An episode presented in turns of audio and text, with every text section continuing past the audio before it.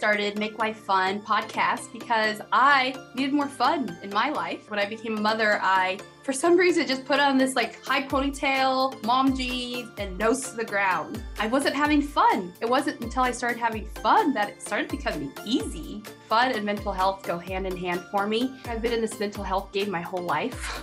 and I am so lit up to like help other people. I'm so lit up for other people to experience this because it's what my wish and my mission is for every woman is to find safety within themselves because it took me a long time to get here.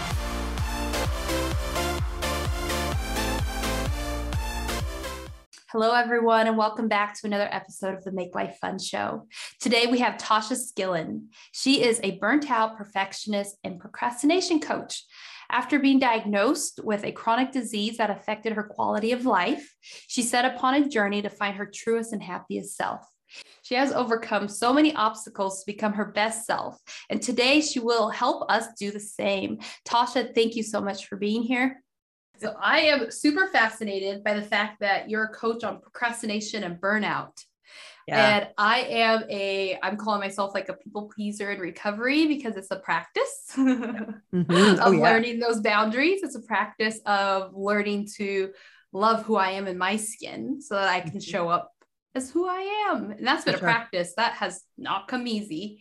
And so I would love to hear about you, tell us your work, what you do. And yeah, let's get this conversation started. Awesome. Well, thanks for having me. Yeah, I'm excited. And the reason that I am a procrastination and burnout recovery coach is very similar to what you just said. I am in a lifelong journey of perfectionism recovery, which includes people pleasing and procrastination and hyper productivity for me in mm-hmm. particular. That was my like strongest leg of perfectionism. And it landed me in bed. I was in bed for two years, having lost both my businesses. My kids were eight and five. I couldn't do anything with them. I saw them sometimes maybe for an hour a day because I was so ill. And mm. I was told that I was not going to get better and I'd be lucky if it didn't get worse. Oh. And I was like, I, I was, I was 37 when I got that specific diagnosis. I had been sick for about three years before that. And I was like, I, that this can't be all I'm going to do in my life. Being a hyper product productive person and being someone who is driven and has always been really ambitious, I have accomplished a lot, but I still mm-hmm. had a lot mm-hmm. more that I wanted to do and a lot of purpose that I had felt like mm-hmm. had not been mm-hmm. fulfilled. And as I started digging into what it really meant to have this diagnosis and really all of the reasons I ended up in that position were mm-hmm. because of the rules I was following from the outside world, all these expectations I was trying to meet, all these obligations I was trying to fulfill. I was like, oh, well, everybody I know, every woman I know in particular, is living this life mm. and then looking at the multiple layers of you know people who are differently abled people who are or women of color people who have english as a second language like all of these different factors in our society that that society the structure mm-hmm. put in place to make it harder and harder and harder for anybody to have autonomy their own decision making because we were all operating from scarcity we were all mm-hmm. trying to just survive I was like, when I get better, when I get to a point where I can help people, I am going to help every woman I know never lose the time that I lost. I'll never get those two years back with my kids. I'll never get those two years back in my purpose. And so that's what my life's work has been about. And like you said, it's a journey. I'm in year eight of this recovery process and I am still uncovering stuff going, oh man, I have to do this now. I have to figure this part out now. I have to heal this now. I didn't know there's that much there. So yeah, that's that's what I do. I we do this through a, a membership program. We have one-on-one private coaching. We have courses and all of those things to help people meet them where they are. Mm-hmm. Usually our our community is overwhelmed because they're trying to do so many things. Mm-hmm. And then the podcast that I have is geared towards helping support women in particular week after week of reminding them of the power of boldly becoming you, how important it is to keep doing that work and showing up for that part of the day-to-day life. Is that the name of the podcast, Boldly Becoming? Boldly becoming you. And that spoke straight to my heart because I am not only Black, African American, I English is my second language and I'm the oldest. so the doing, doing, doing part yep. is like I wasn't living. I wasn't doing enough unless I felt that burnout, unless I was like, I went to bed and I was just like exhausted. And so that spoke like directly to my heart of the fact that we're just programmed to just go, go, go. And what I found is when I was operating from that place, I wasn't really doing anything. I wasn't doing much because you're just staying busy. Well, and you also, at the end of the day, never give yourself credit for what you actually did do. Mm-hmm. Oh, at the end of the day, you're thinking, oh, I should have been doing this. I didn't get this done. It, it Mm-hmm. wasn't a good day because I didn't get this Mhm. list done. Math doesn't add up to being it being possible because if you actually wrote down how long it would take to do all the things on a, on a, on a to-do list, it's physically impossible. Yet we are holding ourselves to these standards because of the feedback we have received from the outside Mm. world of how we're allowed to show up, what parts of ourselves we're allowed to be. And, you know, after decades of that, plus unaddressed trauma from when I was a kid, it just, it ended up biting me in the butt. And my body was like, we've been trying to tell you for 10 years to Mm. take it slower, to dial it down. And you're not, I'm so hard headed. I'm so stubborn. My body was like, and we're shutting this whole thing down. Mhm. And that, that was the only way I was going to learn what I have now learned in these last seven years is my body constantly saying, you are going to listen, even if you think you're not going to right now. Our body knows. Yes. It holds on to all of it. And that is where my work started was I was disconnected from my body. Mhm. And so learning to even feel safe here, learning to even know what that connection felt like, like that was where it started for me too. Yeah. And I was just like, wow, there's a different way of being. And so everything you're saying just speaks straight to me because until I did this work, there I would have burnt out. I would have that Yep. would have been me if I didn't slow down. So what do you tell these women or do you work with men as well? a few good men. My husband and I are in business together. and the reason that we were doing this together is because without him honestly supporting me through all of that, the the the hyper productivity and the the burnout and the recovery. Um, and then he ended up burning out from caregiver syndrome because he was taking care of me and of all, all of our finances and both of our Mm. small children, right? So we do this together because he has such a different experience that is still so relatable to so many women because he ended up having to be a caregiver and he has always been a, a nurturer. And so I, I listened to some of the episode from you sharing about you and, and your partner, and it sounded like a very similar mm-hmm. relationship dynamic. Like we we were taken care of. For me, it was really the first time I was taken care of the way I needed to be taken care of. So for the two of us, I had to learn to be a caregiver because how I was modeled it was not as effective as I wanted to be. And so he and I have worked together and we've we've joined this healing journey together. We have our own individual lives to heal and also as a couple and as a family. And so we do this together. But yes, we mostly work with women because honestly, the world is built for men. And so we are trying to help the women understand one of the things that I've only recently, the last year or so, really dug into is that I spent 15 years working on personal development and reading all the self help books and self improvement books. And what I learned in my reflection of that is, if not all, almost all of them were cis hetero, able bodied, white Christian, wealthy men who displayed a extreme independence posturing, but had a, team of dozens, often women, Mm. behind that end result that we saw on stages mm-hmm. and you know having books and whatnot. And so when i started thinking about how often i felt limited to do the things that were going to make me successful because of my cycle because of how my hormones fluctuated and then how my body has struggled after both pregnancies i was like this does not make any sense. And so mm-hmm. our focus is to really help women move away from these strategies and these methodologies of success and money and success and health and success and productivity that were never going to work for us. They're never going to mm-hmm. work for us. Every woman who ever spends their lifetime doing that ends up sick. And so we help them get back into trusting who they are, rebuilding the trust with their their body and rebuilding the mm-hmm. trust with their inner wisdom and creating their own systems and mm-hmm. methodologies for being productive based on what they need and what they want and what they want what their core values are and those kinds of things. which is- Just mind-blowing for so many because we were not taught that.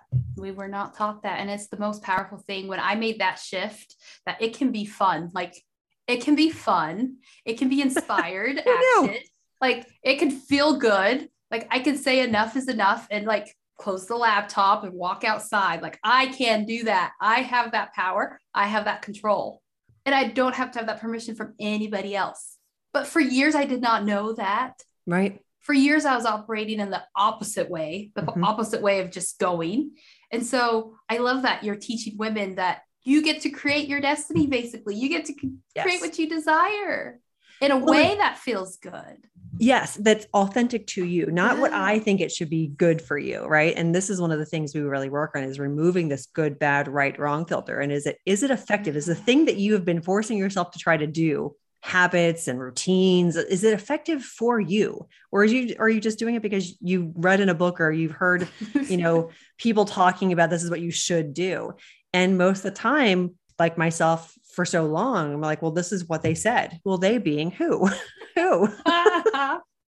Right? I mean you think about i know you have a little one right? How old is mm-hmm. yours? He's seven months. Gonna be seven months oh gosh, gonna be eight months soon. so tiny still, yeah. So yeah. you know, as you'll see, and I know I'm sure you know this already, but the next couple of years, he is not going to be giving a rat's butt about your feedback. Like he doesn't care what you think. He is all about what do I need? What do I want? Explore. We were all that way. Mm-hmm. And then we started learning how that we needed to obey, that we needed to look outside ourselves for how to make decisions, the approval and the disapproval helped us or you know hindered us and and taught us what parts of ourselves to hide. And so the journey is not about improving yourself or fixing yourself. It's getting back down to mm. who you really are mm-hmm. underneath of all the stuff that you've acquired over your lifetime of rules and, and things you're supposed to follow. So it's this like peeling back layers of onions you know layers of this onion and and then realizing oh there's another layer. Oh there's another layer and there's another layer. And eventually getting closer to the center of who you are and your inner voice becomes the louder voice and that's mm. where that catalyst of change like oh that's magic. what i sound like yeah i was gonna say that's where magic happens mm-hmm. that's where life just changes like drastically but it does take that consistency it does take always looking for it but the, not in the way of wanting to fix it but in the way of wanting to feel better mm-hmm. like listening to those feelings that and they have answers. I think I call them their gifts. I say feelings have your feelings are gifts to you. Like unopen them and acknowledge them and allow them. Like they're gifts. And for the longest time, for me personally, I thought you have to be strong, you have to be happy. So plastered on that fake it till you make it sign. It was so ingrained in my head that I was a walking robot for fake it till you make it. Yep. And I know that I can't be the only one. We're taught toxic positivity because women, women of color especially, are not allowed to be angry. You mm. can't be frustrated. you can't be woman. Yeah. Oh God, can't have that. and so there's so much of that conditioning that we all have internalized, even when it's about us. I mean, the misogynistic trainings that I used to do for my team, I look back and I'm like, I cannot believe I was perpetuating something that I'm now recovering from. Oh. And it's a rough road to realize that, mm. that is in mm. you, not just out there as well. But it's so it's important work because especially, and I'm sure you're experiencing this as well. When you, it's especially, I think it's easier for people who have children to start realizing some of these things because mm-hmm. you start seeing things reflected back in you. And you also start seeing, oh, why am I doing this thing? This is not what I want my kid to experience.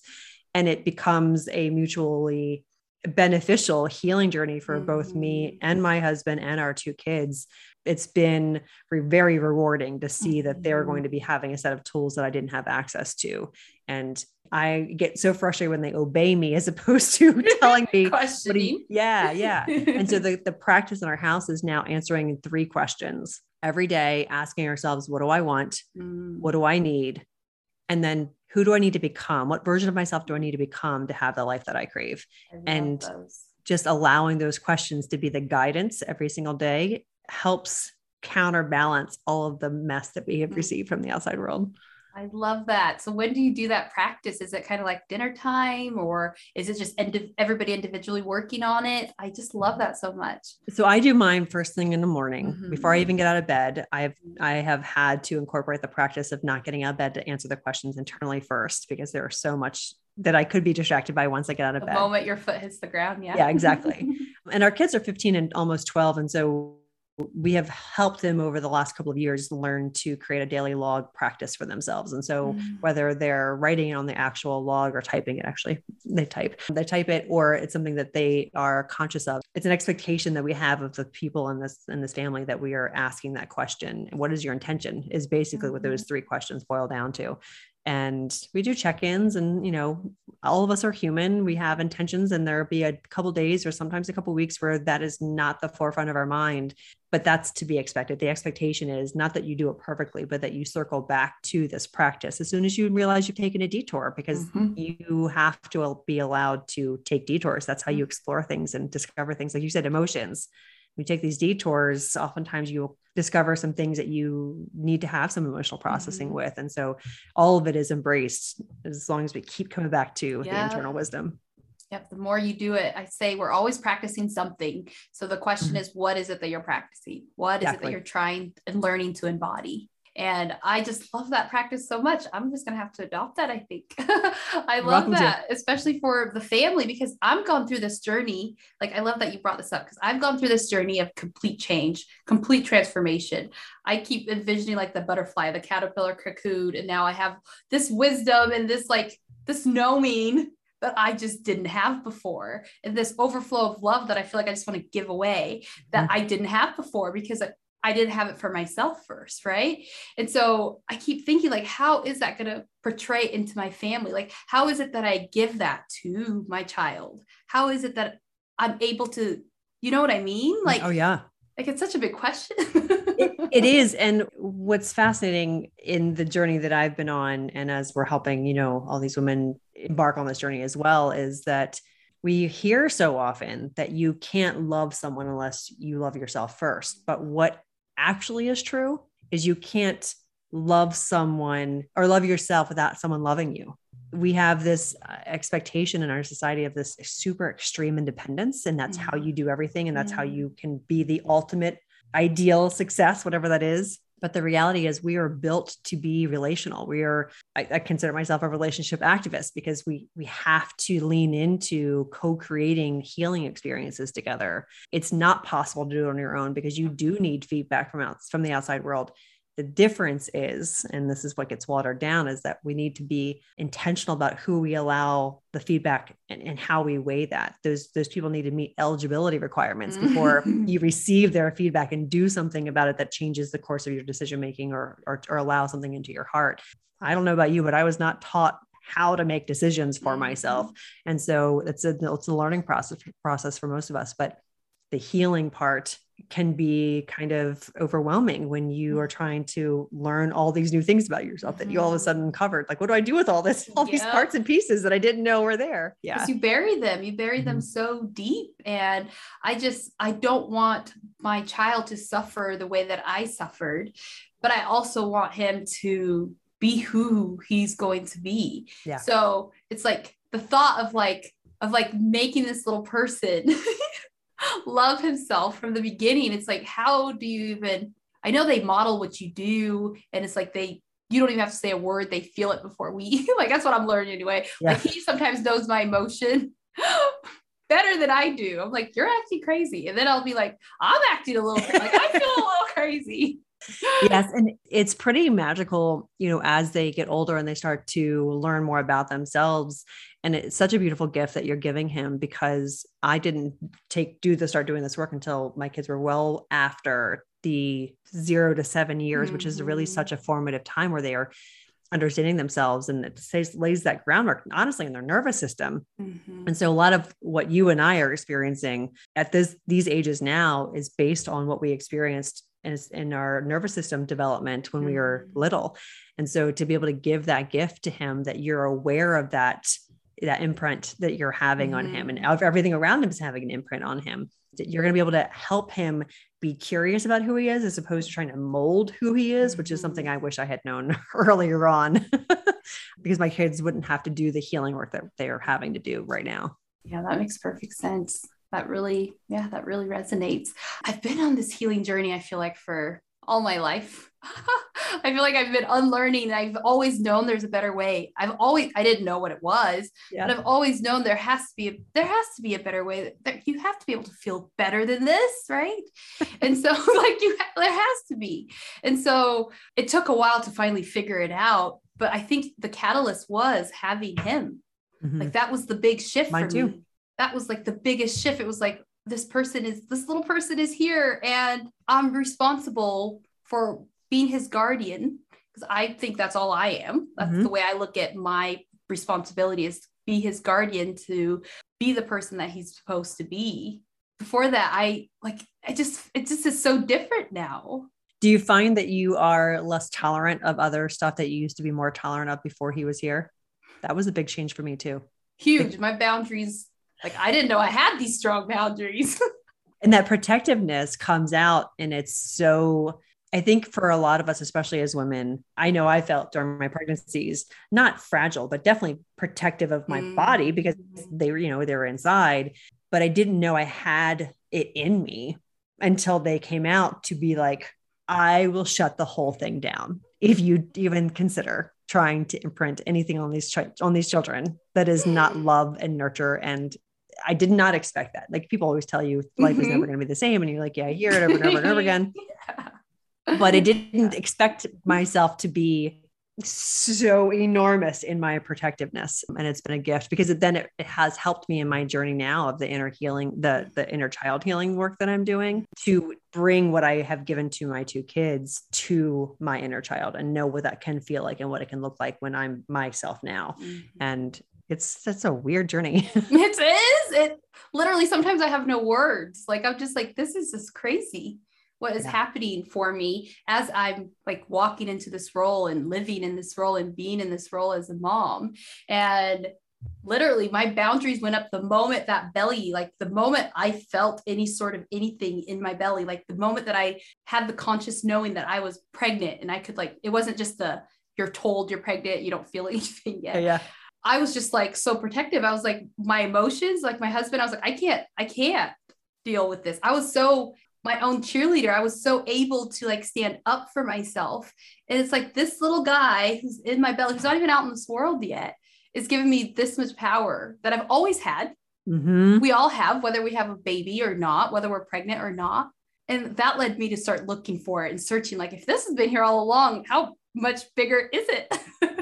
Yes, I love that. And and that's that co-creation experience that people don't take into consideration. We think about collaborative work, being professional and in a partnership for for a marriage or a long-term commitment, those kinds of romantic relationships. But it's everywhere. This Mhm. healing that you are doing is it's not like your son's aware that he's part of this process, but you do you did need him to help you in mm-hmm. this journey and and understanding how many places we're actually experiencing this co-creation can really help us open the door for those of us like myself who were i'm also the oldest of Mhm. three i have three younger siblings that are a lot younger than me so i am very much the oldest i was Mhm. parentified as a kid and so i was kind of a loner in a lot of places Mhm. and then i just took that to the extreme because i was operating from this kind of safety security place or that's the only way i felt safe and it's been a lot of work to break that wall down and feel safe and secure in my day-to-day experiences in my body and, and in, in these relationships that are challenging me but in a loving way and mm-hmm. allowing that to be part of the healing journey as well. It's it's a lot of work. It's it's work, but it's I feel like the best work we could ever do for everybody, for the Yeah. whole world. Like we heal and we have that capacity to hold space for others to do the same, which is what you're doing. I just think it's beautiful, beautiful work that you are doing because it's needed. Mhm. And like everything you're saying is so resonating with me because we have, I didn't know we had all this in common, but we have so much in common. And I could feel you like speak to my soul when you're saying how you were feeling during these moments. And so for moms that are listening to this, that are feeling this way, feeling this heaviness, they haven't made it quite yet to where the life they desire to create. And they're still not feeling that power that we're talking about. They're feeling that overwhelm. They're feeling that procrastination, which I say our feelings, our emotions are protecting us and they're it's worth investigating. So what would you say to that mama? So I love that you brought up the butterfly example earlier, the caterpillar to the butterfly, Mhm. because one of the things that's often left out in like media representation of that is that the moment it's not like the caterpillar is a caterpillar and then 10 seconds later there's a butterfly, right? There's this really ooey, gross goo of a mess that is a long period of time comparatively to the Mhm. lifespan of a caterpillar to the end of the life of a butterfly. And that goo is where you are. If you're in this place where you are you're aware of that there's got to be something else that feeling of feeling overwhelmed and you're starting to really see so many things that are not aligned with how you want to feel and you know that you crave change we have a tendency i know I do, I do it and most of our community has expressed the same to like want to rush into this butterfly because this mm-hmm. goo is not a good time. This is this being in the muck is for the birds i'm not interested.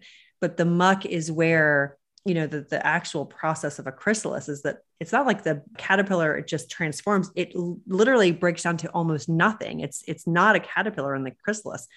And then it re it picks up the pieces it needs and moves into the other chapter of its life and in the process of moving out of the goo the fight is how it's strong enough to actually go. If you were to cut a chrysalis open, even though the butterfly was technically ready, it wouldn't survive because it needs to get stronger in that process. And so when we're in this muck, we feel like we're completely alone in that goo and it's messy and it's overwhelming and it's exhausting and it's so there's so much grief in that period when you can acknowledge that yes i'm in the goo and i don't have to be here by myself to create space in your life to welcome in loving nurturing support is the most important thing you do because that is the fastest way to move out of the goo and into this place where you can feel transformed. And so if you find yourself in this place, understand that you are not alone. It's just that when the rest of us are in that place before you got there, we were also quiet trying to figure out mm-hmm. how to get out of the goo. And so there are people who have who've gotten to the next stage who would be willing and honored to be witness to you re- rebuilding. And oh, we don't always feel like that. Yeah. Is oh helping somebody get to that other side. Nothing, nothing feels better mm-hmm. than seeing somebody get to that other side and also holding space for them to have those moments where yes. their eyes are open and transformed. I love how you said that gooey, that ickiness in the middle. I call that the messy middle. Like mm-hmm. that is the messy middle. And sometimes you take that two step forward and you take five yes. steps back and you're just constantly like in this like movement forward and backwards and forwards and backwards and the whole getting support the way it was put to me that was so brilliant that i will never forget is like if you have something on your face if you have something in your teeth unless like somebody has to tell you. Yeah. somebody has to say there's something on your teeth, or else you'd be walking throughout the day with it until you saw yourself in the mirror and saw it. Mm-hmm. So that is the quickest. I love that you said that. that is the quickest way to transformation is getting somebody who's been where you are to where you want to be and giving them permission like right. you said earlier find the person who has something that you want to imprint something that you want to foster something that you want to create because so often that we're giving permission to whoever we're giving permission to TV shows we watch, the news, even music, like everything. We're just letting it all come in. And words matter. Yep. That words, I mean, I'm a nerd when it comes to words. I'm super nerd when it comes to words and how powerful it is if you don't realize how habitual your word choice mm-hmm. is. And so many of us have very unique, very specific connotations with certain words that we've always grown up with. When someone else doesn't have that connotation, but they use it with us, we are miscommunicating in just that one word. And this happens in all partnerships and friendships, in romantic partnerships, parent child. The other part of this that we have really, we really dig into is understanding that this path from where you are to that other side, that mm-hmm. transformation mm-hmm. is a healing journey, but it's also a, a journey of developing and acquiring skills and tools and resources that you were never given. And when you realize that the thing that you want is not about you being good enough, it's about really just layering the things you don't have in your toolbox and giving yourself permission to be a full full human with all the emotions mm-hmm. it doesn't feel so mountainous it doesn't mm-hmm. feel so mm-hmm. overwhelming because it's just oh i just need to layer this and layer this and layer this and then eventually i'll have all the things i need to be on that other side mm-hmm. rather than feeling like i have to do it all right now it, it's a layer layering over time which again is easier when you have other people when you create your your intentional village around mm-hmm. you that yes. those resources you don't have to have them all. Mm-hmm. They're going to, people around you are going to be say, Oh, I have this podcast or I have this book or I take this course or this coach or whatever. And they'll say, so they're shortening your path because mm-hmm. you don't, mm-hmm. you don't have to source everything by yourself. Exactly. And all the people in my life, that's what they've been. They've been bridge builders. They've been the ones that lead me to certain different things and trusting them was what got me to where I am today. Like there is no way like you said, we are better together. We there's no way we could do the journey on our own. We want belonging. We want to feel in a community. We want, but especially right now with the way the world is, it's like the opposite. Yeah. Uh, it's the opposite. So I think going and seeking help and giving permission to people that you trust and knowing that it's okay to let your messy middle, your gooey parts show.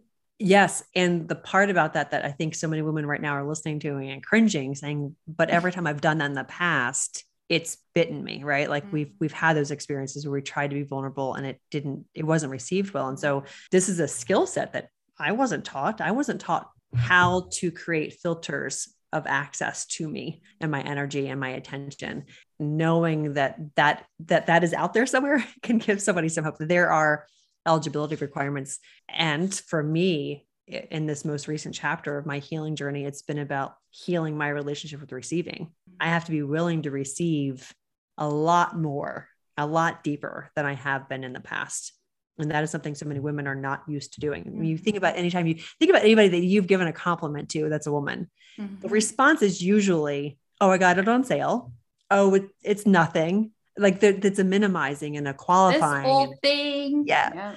And it's because we've not learned how to receive without apology. And so that is one of the, the major skill sets that we're working on in 2022 with our community is building this relationship with receiving that's healthy, and allows you to receive the abundance that you are mm. you are born to have access yeah, to but you have been denying mm-hmm. that one's a big one that's what i've been practicing for i think the last year and a half that's been my practice of like when somebody gives me something when somebody gives me a compliment instead of thinking all the ways that i could be like deflect deflect yes. deflect all the ways i could just say thank you and I could really feel it and really receive it. So, what does that practice look like for you? Like, for me, it's putting my hand on my heart and saying, like, feeling myself receiving it, like, literally feel my body, like, absorb it. Yes. And that has been like game changer.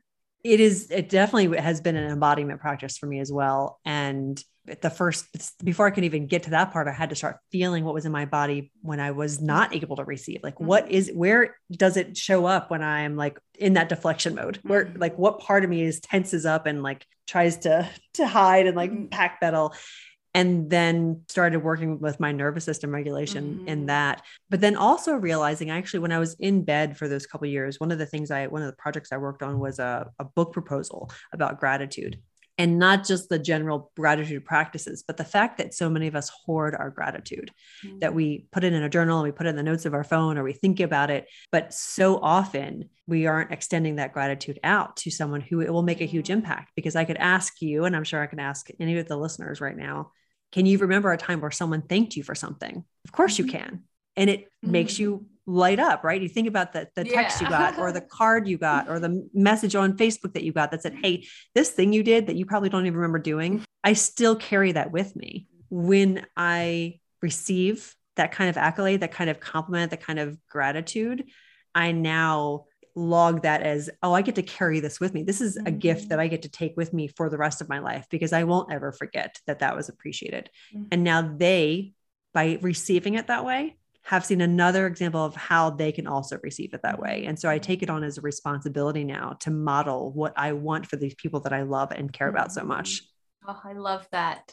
It definitely it lights you up when you think yeah. of something of somebody giving you that thank you, that heartfelt thank you of something that you did. And it's almost like we're robbing somebody of that joy when we are like quick to be like, no, don't do that like for Thanksgiving, I was this year, I took upon myself to be like the Thanksgiving person. I was going to make the turkey. I was going to go to the grocery store. I wanted to do that for my family because I just moved back to Boise where they live.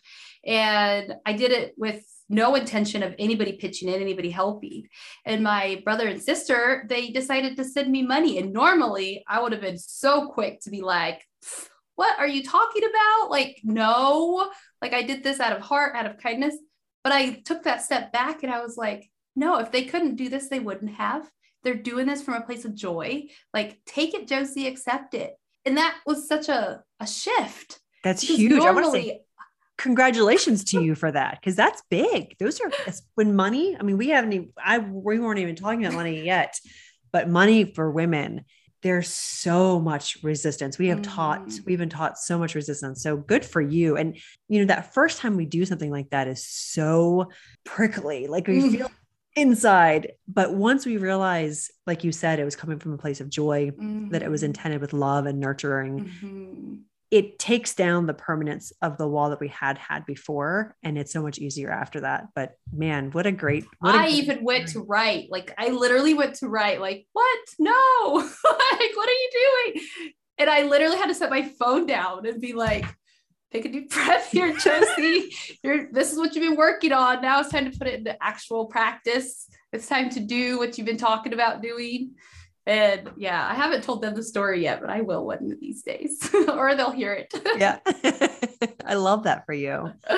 or they'll hear it. But yeah, when it comes to receiving us women, there's so much love to receive, there's so much joy to receive. It's a practice, but it's one that's, again, another one that's worth so worth, worth it. Worth it. Like with your kiddos and having fun, since we are on the Make Life Fun podcast. Yeah. What do you guys do to have fun and make it light and still have this like connection and you know foster that i am certainly not the fun officer in our family which is you know another example of how i needed my husband to be my partner in this lifetime mm-hmm. because he brought the fun factor to our family mm. and we have taken turns in that role over the years but i wouldn't have known that it was safe for me to have fun until he showed me what it looked like to be having fun and experience safety and security. So, you know, now we've we've actually we unschool our kids, so our kids are home with us all day. And so most of our day is fun. I mean, we they they get to explore, decide what they're interested in, and then they we just facilitate that. So whether it's doing research or going on a field trip or, you know, watching a documentary or watching a bunch of movies, I mean, it's all all designed to fill you up. Mm-hmm. And you know our core values in our family are supported by it and fun is one of them how mm-hmm. can we make whatever this thing is that we need to do fun and that's one of the questions we ask when we're about to embark on something that's maybe challenging or mm-hmm. something that mm-hmm. maybe you know there's there's always gonna be stuff that you have to do that's not fun how can we make it more fun so it's you know music is a huge factor mm-hmm. for our mm-hmm. family there's if there is something that's going to be happening that's not going to be a lot of fun, music is always the first thing we lean into to elevate the energy and the vibration of that experience and when it's weather appropriate when we can water so music and water all the time as much as possible those elements just shift our moods mm-hmm. quickly and so we're looking for ways to to learn from each other and heal with each other and, yeah. and that's try to make it fun try to make it fun yeah my journey to fun, especially when I got to motherhood. I was like, because you hear so often that being a mom is just hard. Being a mom, you lose yourself you got 18 years, then you can have your life back. And I heard this, but it would it wouldn't ear out the other. But my subconscious heard it loud and clear because the moment Everett was born, I put on these like blinders and I was just like, well, this is it. Until he's 18, we're just gonna be mom, and this is gonna be hard, and there's gonna be no more fun. But working with my coach, my own personal development, she was like, Josie, when was the last time you went outside? Just that question. Like, when was the last time you went outside? I was like, I haven't gone outside since he got here. it's so easy to lose track of when things like that are happening when you have a new baby. But yeah, that's a huge deal. We have rekindled our relationship and our love for nature. We en- ended up manifesting a trip across the country and back again mm-hmm. This mm-hmm. summer and it was a life-changing experience for all mm-hmm. four of us. And we were outside more than we were inside not just by the hours in the car we were surrounded by the outside but actual doing things in Utah and Wyoming and and on the Route 1 on Cal- in California and then the mm-hmm. desert. I mean we saw so much nature that we realized wow we need as a family and as individuals so much more connection with nature more frequently because we had you know, my daughter and I have uh, this these chronic conditions. We had barely any symptoms when we were in that experience, mm. and it just speaks to the nature of nervous system dysregulation and how effective nature can be in that, and how much more joyful we all were because of that. Mm. So I'm glad you reminded me that. I forgot that that's one of the things that we've we have re-engaged with this year. Oh, tell me about this manifestation. it gave me tingles because I'm just like, ooh, that's my dream with my son. yes. It, I mean, it was wild. So, in the beginning of the year, I do a vision board workshop, which is not really a vision board. It's a lot of other things, but I haven't figured yeah. out what else to call it.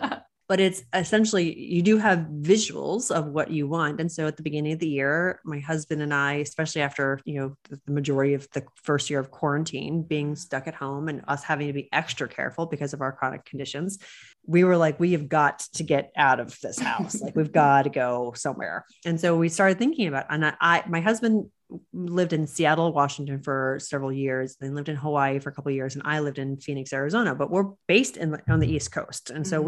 we're in Maryland, DC, and then Virginia most of my kids' lives. so we wanted to take the kids and see these different places mm-hmm. that look nothing like where we live. And so we just started, you know, looking at pictures and there's Red Rock Mountains and there's, you know, beautiful beach and and those kinds of scenes. And we just put them on there with no attachment about how it was going to happen.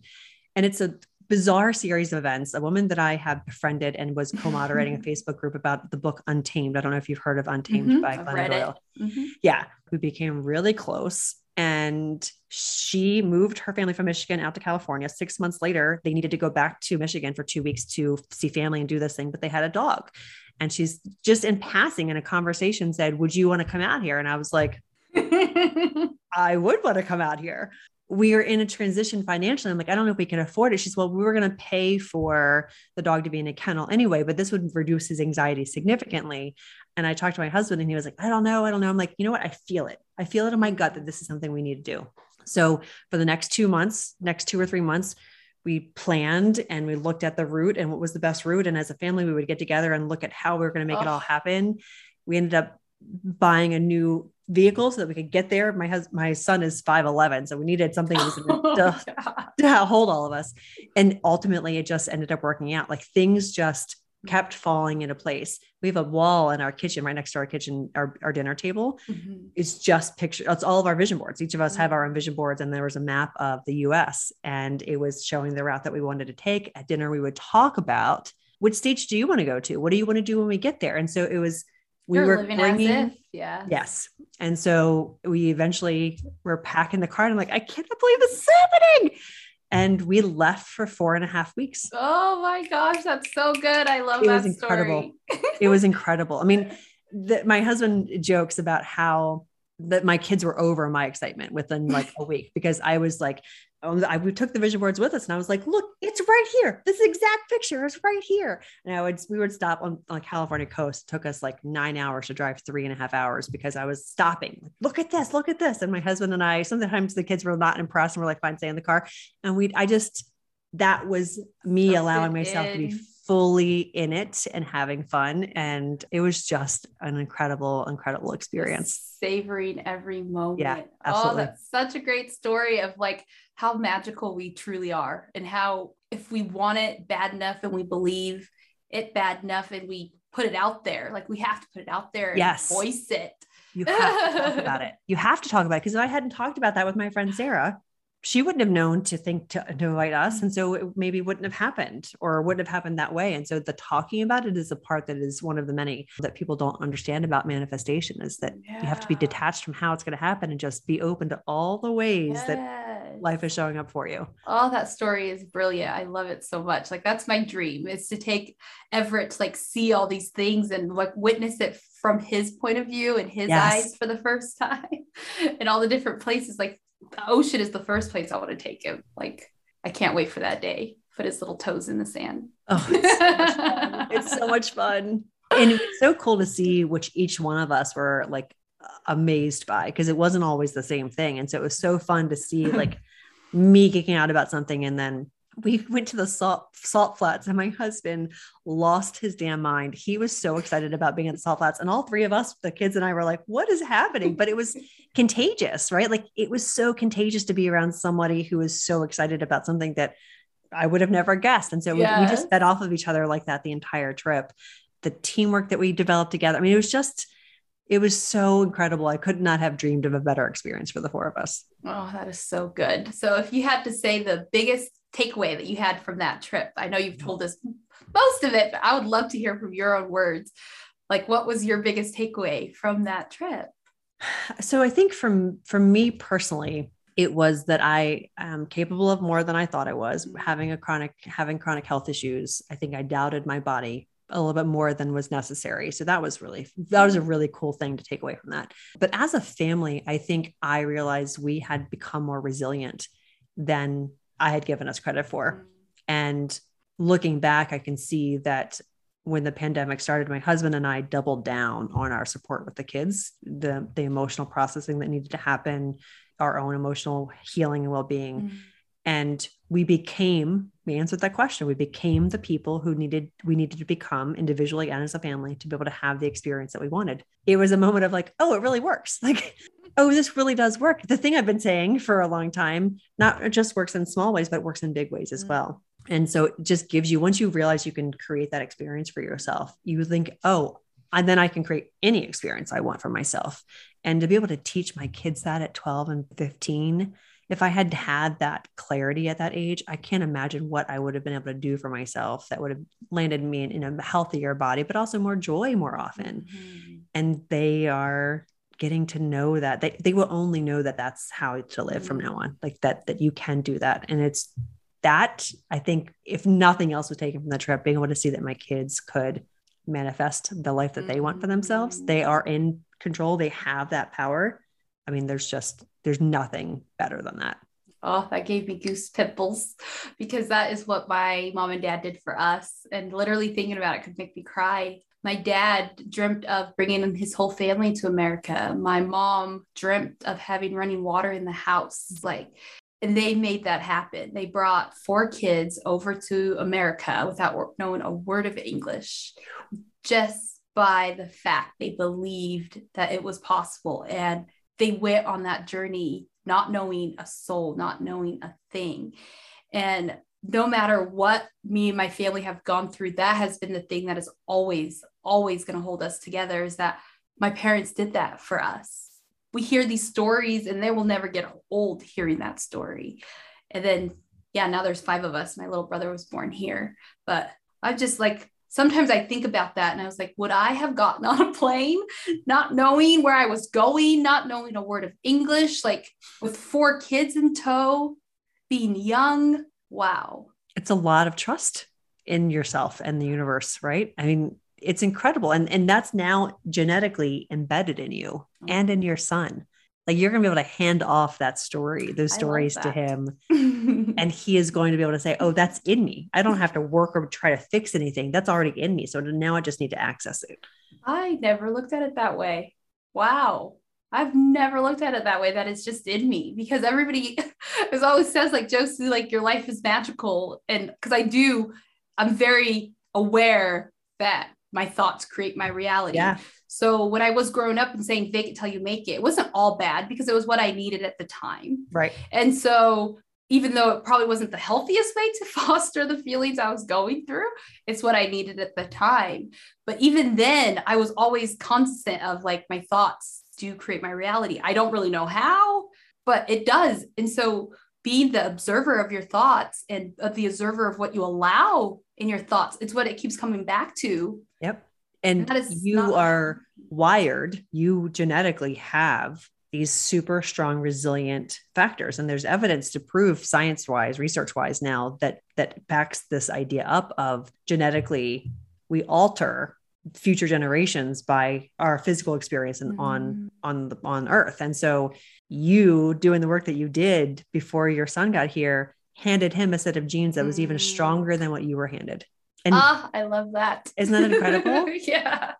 And think about, you know, whatever his future holds, whatever, mm-hmm. if he chooses to have children later on. I mean, how powerful the genes are that he's going to hand off to the next generation. So, you know, knowing that it's not just thoughts, it is, but it's also that they're supported by your physical being can really power up that experience in my experience anyway. I have never heard it said that way. And that just like opened up a whole new little window in my mind like wow that is so amazing that if you choose to do the work on yourself you're not just it's not just for now but mm-hmm. it's like wow that gives you like response like that makes it so much more like like you have to do it like yes. urgency yeah like it needs to be done if not for you then for the next generation I mean, that's the ultimate gift, right, to our kids is to hand them something better than what we were handed mm-hmm.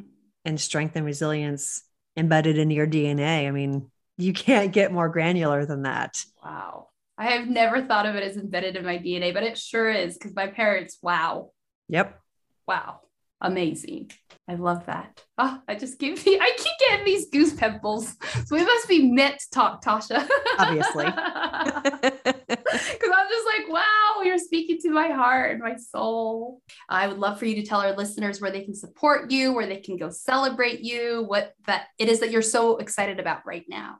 Thank you. Yeah. So we are on Instagram and a little bit Facebook. Best place for us is probably Instagram or Clubhouse. Actually, I spend a lot of time. We have a huge community on Clubhouse, the, the platform of audio platform, and it's Rules and Rebellion, both places, or Tasha Skillin. And Boldly Becoming You is on Spotify, Audible, Apple Music, wherever you listen to podcasts. The thing we're most excited about is is looking at 2022. Our overall theme going into that calendar year is supporting our community and receiving, being able to receive inspiration, being able to receive healing, be able to receive connection and collaboration, compassionate curiosity, really embodying that in all of our programs and all of our, our systems so that because if you can receive, then the path is so much shorter to do all the other things you want. And so we are we're really doubling down on that focus. And I'm really excited about seeing what's going to be possible when all of us we're going to continue doing mm-hmm. our work to the to, to deepen mm-hmm. our receiving but to see how many more women are going to be able to